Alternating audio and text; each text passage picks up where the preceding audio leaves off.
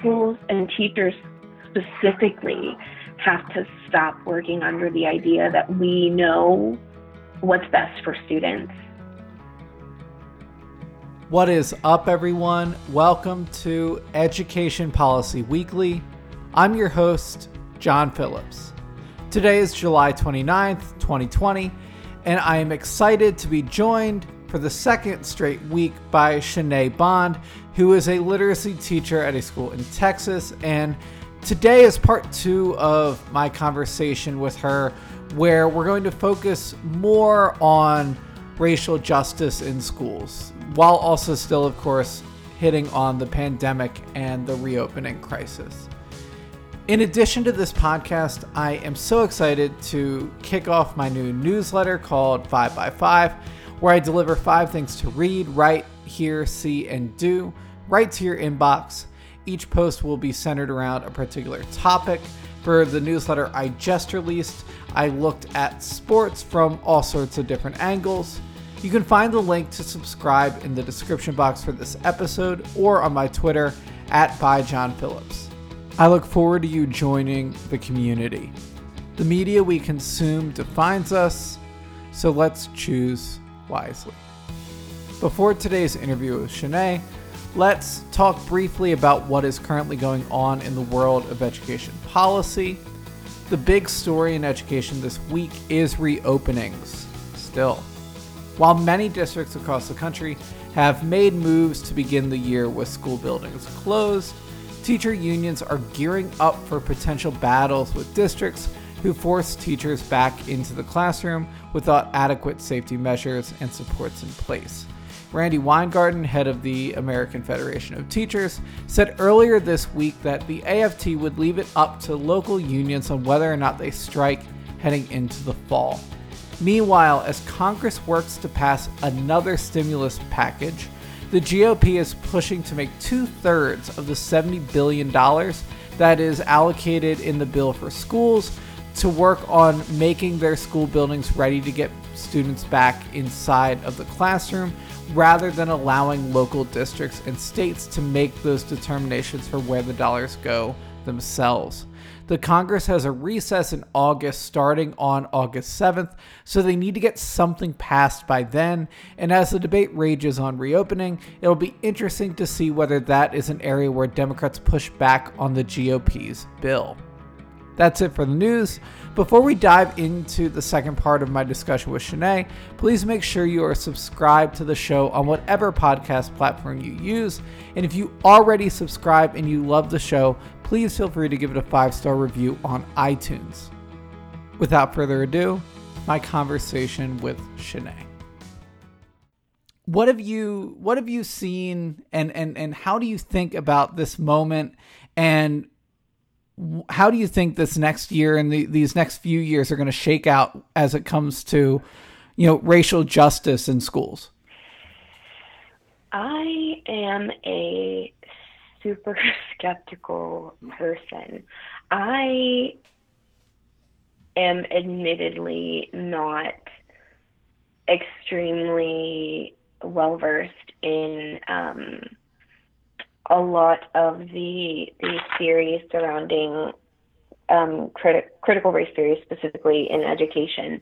This is just my sixth year teaching, and it wasn't until the last two or three years that I started kind of studying what what it looked like to be um, to teach Black and Brown students um, and to teach students who who looked like me, and then to kind of undo the the own the, the white supremacy that I was reinforcing in my own classroom.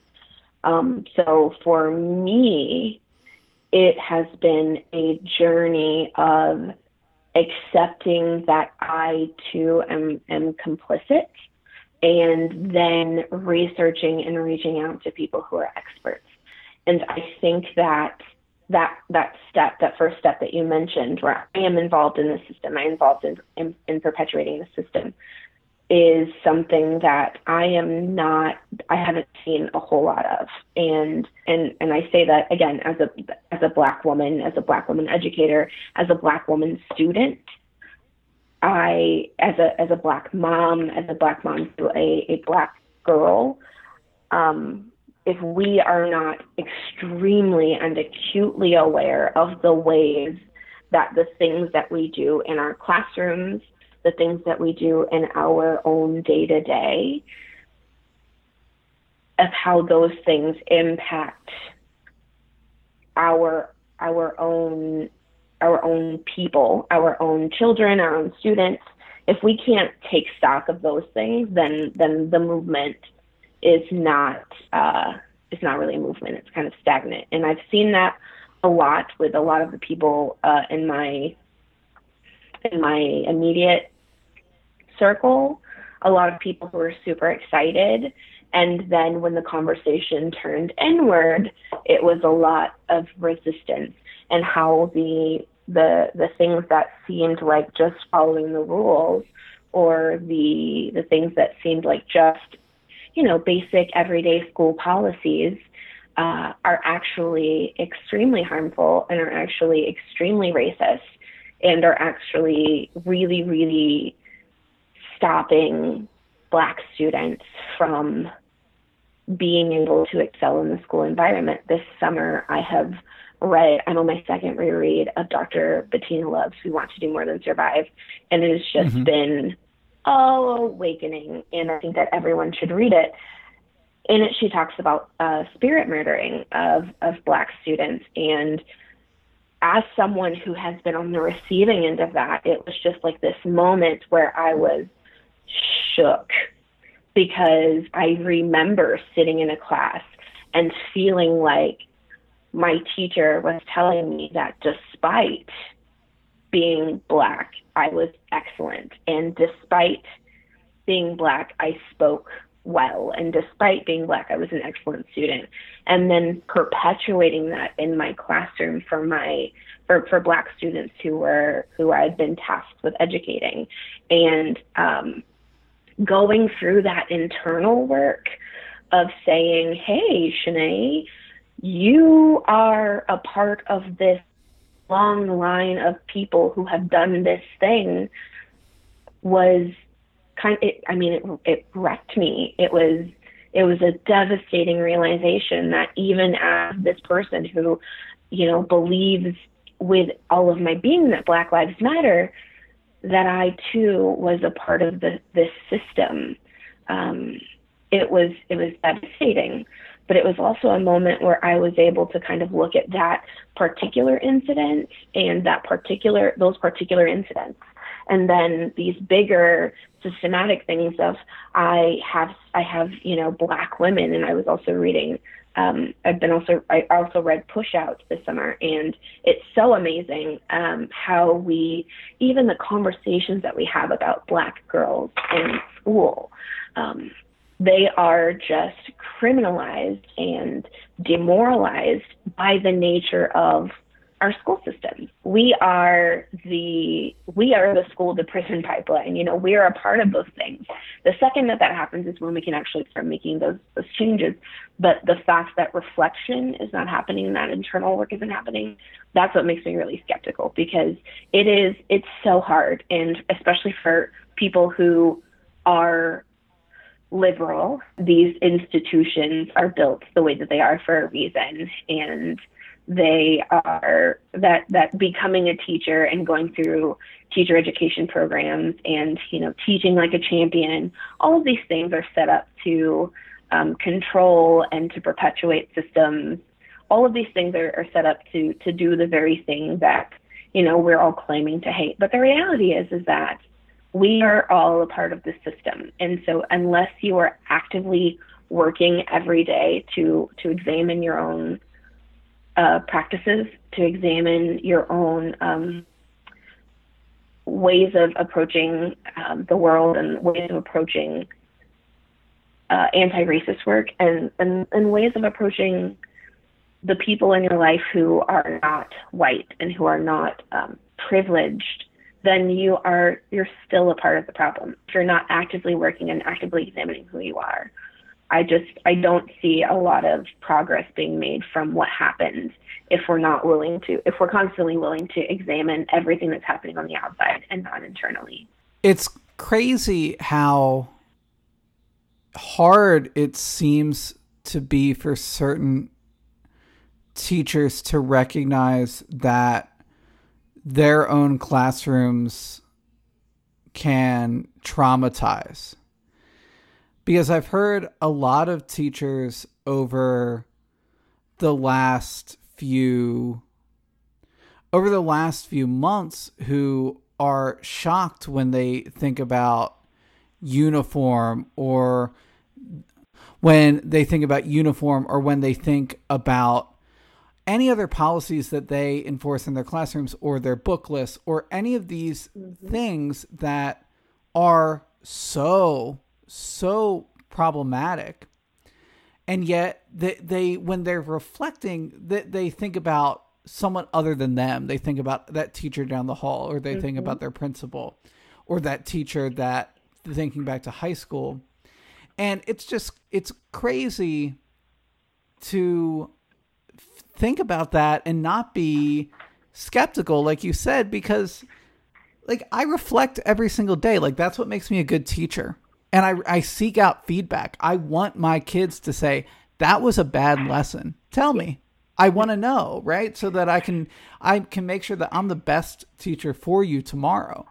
And it just makes you realize that so many of the policies that we have are in place solely because teachers have been unwilling to engage in that reflection piece. And instead we implement so many policies that are predicated on control that make it so they don't need to reflect and i you know it seems like one of those situations where I, like i just don't know how to square that circle you know like I, I can't drag you to reflect if you don't want to yes and, and so it's, it, it's go ahead. No, I just that's kind of I mean, and I've seen so many just discussing this with with Black women specifically. Um, we we kind of often get asked, "Hey, you know, what can I do? What can I what can I be reading? What can I be watching?" And then the first thing that so many of us ask is, "Well, what are you what are you doing?" And people are often like, oh no i just i you know i want this easy answer and it's and that's kind of that's when the pushback happens of i'm not oh i don't i, I that's uncomfortable i don't want to do that and then it's just like well i can't you know i can't help you. I just i can't help you if you're not willing to say this is how i am being this is how i am engaging in racist principles. This is how i'm engaging in racist policies. It's just not you can't reading isn't going you can't read your way out of, of racism. On book club. Right because you know no, no matter you know it, not to mention the audacity to seek out help that you think that you're entitled to from black women educators right mm-hmm. which happened all the time for months and is still happening and then to not only to be audacious enough to do that, but then when the help makes you uncomfortable, then to like lash out. And so like it some of it comes back to just like there are some professions where yeah you can get away with not reflecting and not be super harmful every single day but like i just think like i'm working with students every single day, how can I not be reflecting? You know, like think imagine a parent that isn't reflecting on how they're taking care of their kid or think about a doctor that isn't reflecting on how a surgery went. It just doesn't jive. And so while while I know there are so many educators out here who are doing the work, I I don't know what the pathway forward is because for, for certain schools and, and, and certain classrooms because you know, maybe maybe you get lucky to be at a school where your administrator gets it, right? Which is a lovely thing when that happens.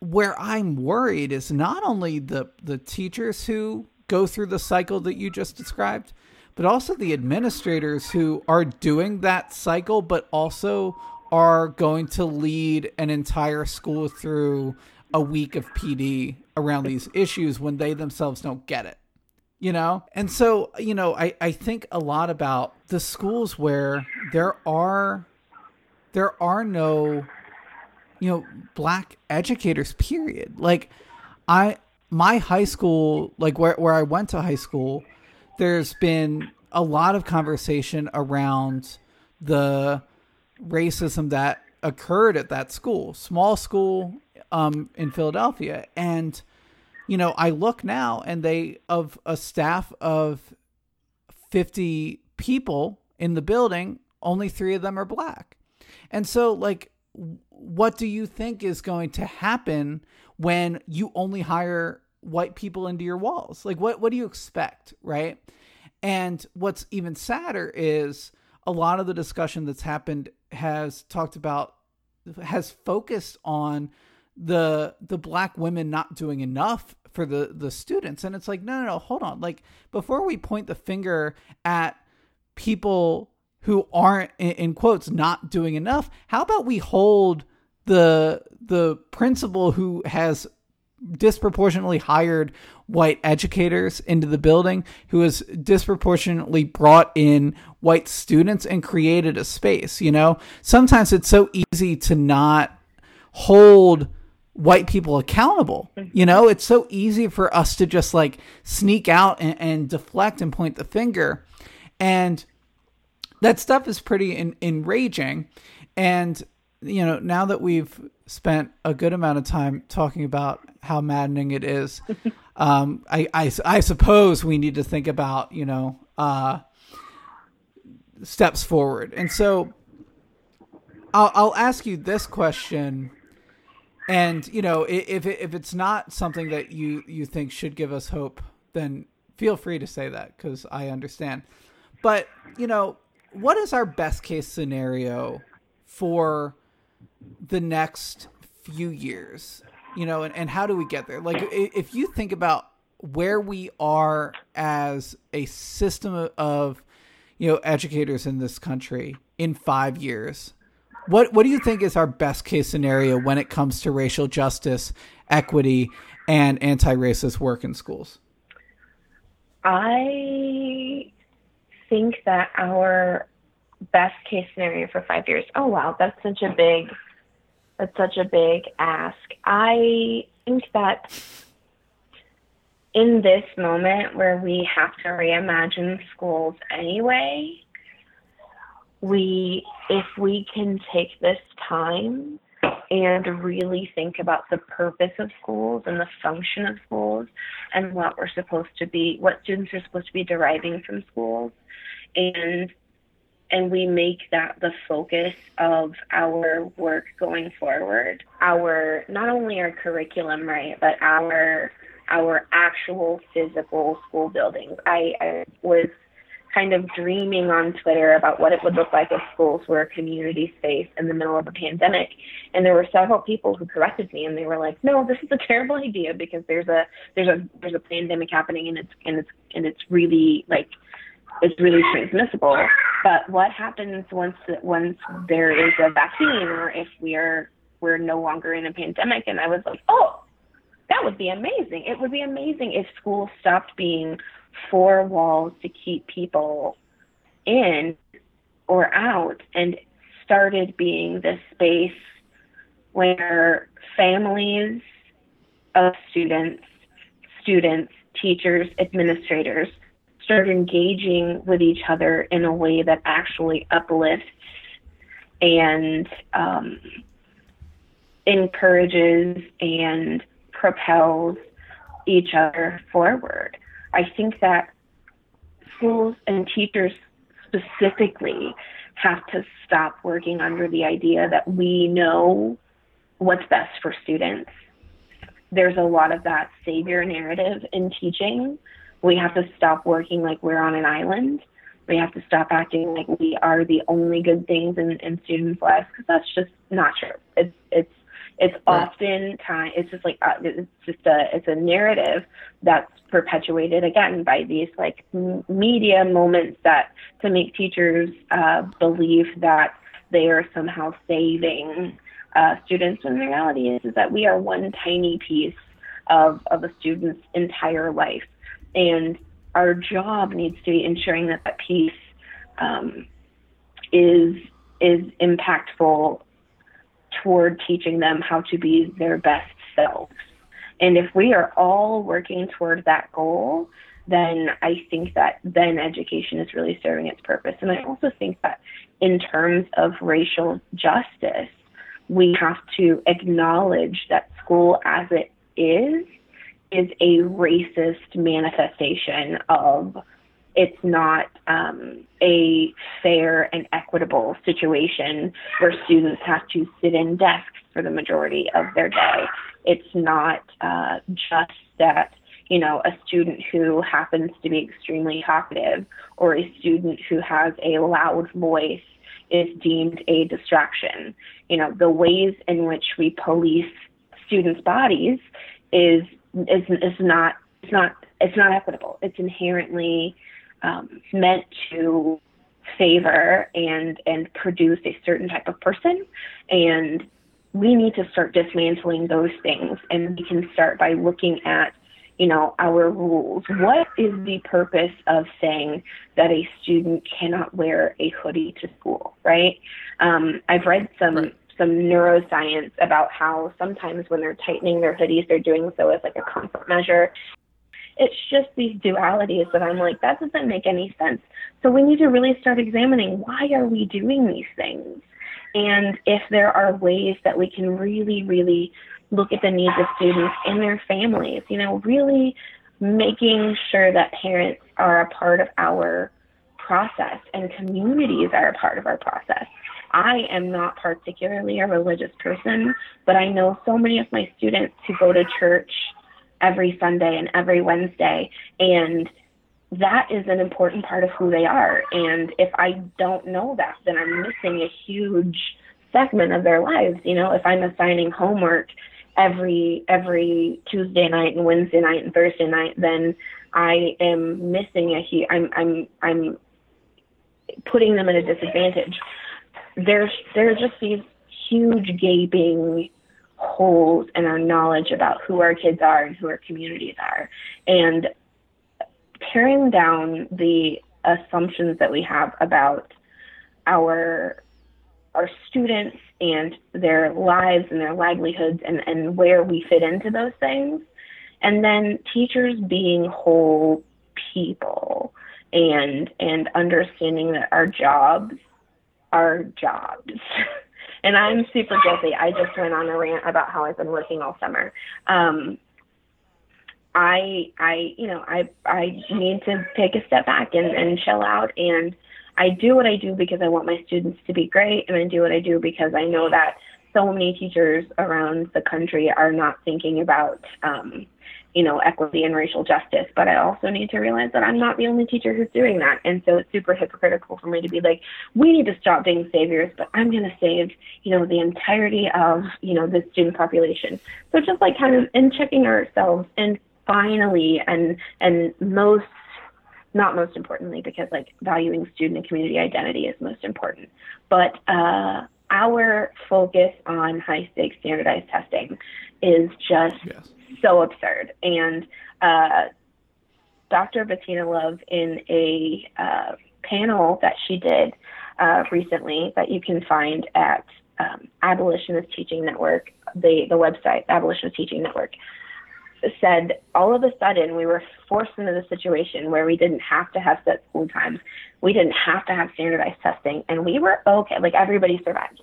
Nobody, nobody, like, nobody, like, nothing bad happened when standardized testing didn't happen. So why is it, why, what are we doing? What are we doing? We keep doing these things uh, based upon they've always been done. We keep doing these things because they're benefiting rich white people. We keep doing things because there are because like legislators who've never been in a classroom are telling us that we need to. It's time for for us to kind of make the connections between school buildings and our communities and like talk to each other. And I think that that strengthening that those connections means that our voice is amplified and I've never heard a parent say, "Oh my God, I love standardized testing. It's so amazing. It like I'm so glad that my kid, you know, has to take three or four standardized tests. It's the best thing that I've never heard that. And there are more right. parents and there are more teachers than there are legislators.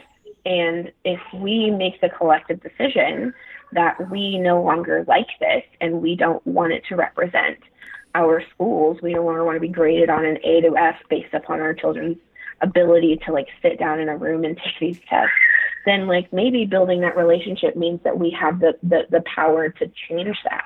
And so I think that we've done, we as schools uh, have done ourselves a disservice by isolating ourselves w- like within our communities. And I think that reimagining that relationship means that we we have given ourselves and our parents and our community members the power to say, hey, we can change these things. And if we ever want to be racially just or have racially just communities, we have to look at look to our communities to take that lead and to tell us where to go.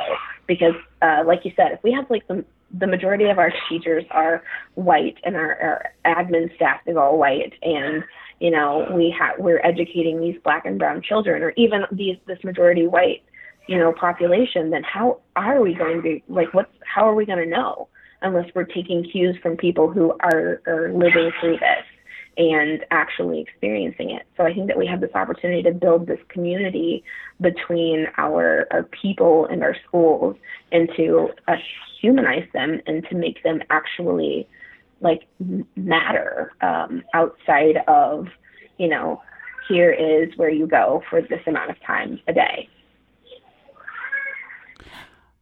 that was I, I threw you a curveball and i think that you gave a, an incredible incredible answer to that.